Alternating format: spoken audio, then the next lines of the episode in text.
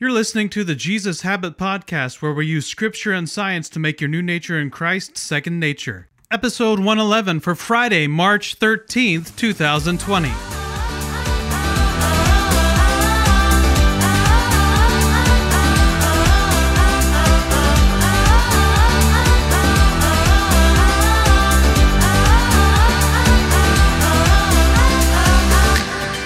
Growing up, my mom had decorations around the house that were encouraging and affirmative in nature. There were pictures that had various Bible verses, a photo of a table that seemed to stretch into infinity, and others. But the one I remember the most is a poem called Don't Quit by John Greenleaf Whittier. It's a great poem, one of my favorites. The lines of this poem come to mind so often when I'm going through difficult times.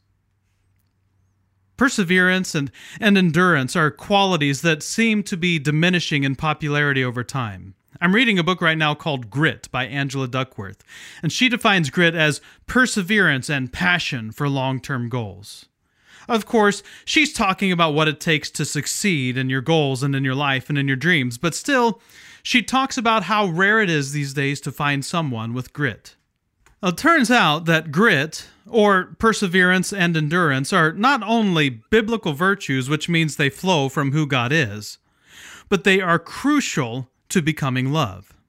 John 15, verse 16 and 17, Jesus says, You did not choose me, but I chose you and appointed you so that you might go and bear fruit, fruit that will last, and so that whatever you ask in my name, the Father will give you. This is my command love each other. As you know, I'm really into fruit trees and plants that produce fruit. I have what you might call a sweet tooth. Probably more like a sweet mouth, which is hopefully better than being a smart mouth. As a result of modifications, the shelf life of fruit is actually going down drastically. Growing up, I remember my grandpa buying boxes of apples. As long as they stayed cool, they would last for months. That's no longer the case. Our fruit today does not last or endure. It looks nice, but, well, looks aren't everything. Jesus wants us to bear fruit that will last. Somehow, this bearing of fruit that lasts plays a role in the answering of our prayers. Well, what is this fruit that will last? The word for last in the phrase fruit that will last is one we've already talked about. It's the word abide. As you remember, abide means to dwell, live, and reside in. But as we have already said, the word is also an ongoing, forever kind of a word. So it's, it's to always and forever keep on residing, abiding, and living in something. Well, the love of God has grit. It just doesn't give up. It can't. That's how God's love for us works. That's the nature of true actual love because all love flows from God. That's what love is like. It abides, it remains, it goes on abiding and remaining. There is never a time when it stops abiding or remaining. Because it is the character of God, it will always be this way. Love will always and forever continue on remaining and abiding. The love of God is fruit that remains. I just recently pruned our fruit trees to get ready for another season of fruit bearing. And while I was pruning the prune tree, I noticed that the way I pruned some of the branches last year caused the fruit to get caught up when it when it fell off of the branch. In some places it even remained on the branch, but the fruit itself was all dried up. The fruit was still attached, but it wasn't abiding. It dried up on the vine. Why? Because the sap had stopped flowing. The fruit no longer had a source, so it dried up. But God's love doesn't do that. God's love never dries up. God's love never ends, never fails, never quits, never gives up. It keeps on keeping on. How do I know? Just look at Jesus. We just looked at this verse when we were talking about how love goes from principle to personhood, but but there's a word in here that we need to pay attention to. Hebrews 12, 1 through 2. Therefore, since we are surrounded by such a great cloud of witnesses, referencing Hebrews 11 and the Hall of Faith that so many of us have read and, and enjoyed for years, since we're surrounded by those people by such a great cloud of witnesses, let us throw off everything that hinders and the sin that so easily entangles. And let us run with perseverance the race marked out for us, fixing our eyes on Jesus, the pioneer and perfecter of faith for the joy set before him, he endured the cross, scorning its shame, and sat down at the right hand of the throne of God. The Greek word for endured is hupomeno. Hupo is a preposition that means by or under. So then it's another form of the word meno. And in case you don't remember, that's the Greek word for abide.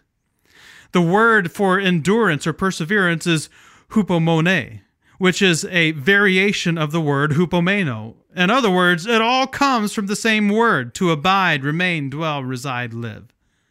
These three words together are used a total of 150 times in the New Testament, making it one of the biggest themes of the new covenant life of Christ. You might be wondering if this word shows up anywhere else, like for instance in 1 Corinthians chapter 13, the love chapter. And in case you're wondering, it does. And perfectly fitting for today, Friday the 13th, 1 Corinthians 13, verse 13. But now, faith, hope, love, abide these three. But the greatest of these is love. Love. It remains, it dwells. Love forever keeps on abiding. Love never stops abiding. Love always abides we're not a very gritty people anymore. When things go wrong, as they sometimes will, we tend to throw in the towel. When the going gets tough, we quit going. We might be gritty about some things, but in our relationships with one another is one area where we have lost a lot of grit. There's nothing about love in the New Testament that makes it conditional. That's because love isn't conditional. Agape love is actually defined as love without conditions. The love we know in our time is contractual. We love as long as the conditions upon which this love was established continue, but that's not love. That's an agreement. Love isn't an agreement or an arrangement, love is a sacrifice. Love keeps on forever abiding. Because love is a personal sacrifice, something we give away, the moment we stop giving it, we stop being love. We stop the flow of God's love. The fruit on our vine of love starts to dry up. Fruit doesn't remain if the sap stops flowing. And when we choose to stop loving someone sacrificially, we are making the choice to cut off the flow of God's love because God's love never stops. It can't. If it could stop, that would mean that there would be a point where we were beyond the reach of God's love. If it could stop, that would mean that there is a way for us to out sin the cross, which would mean that sin is more powerful than love, but it isn't. Sin can, can never overpower love. God's love never stops. But at the same time, God never forces his love on us. God is not an abusive God, forcing himself on us in ways that we do not want. We can never stop God's love, but we can refuse to let God's love flow through our lives. John 15, 1 and 2 I, Jesus says, am the true vine, and my Father is the gardener.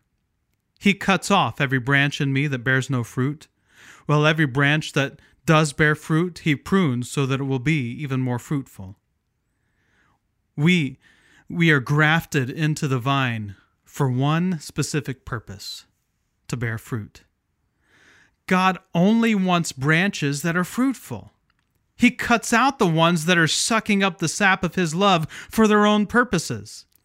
And, and even in the life of those who are fruitful, God cuts off things that keep us from bearing fruit that will last. Because God wants us to bear his fruit. Fruit that remains is the fruit of abiding. You can't have one without the other. We must get gritty when it comes to loving one another. Jesus had to endure, abide under or through the cross.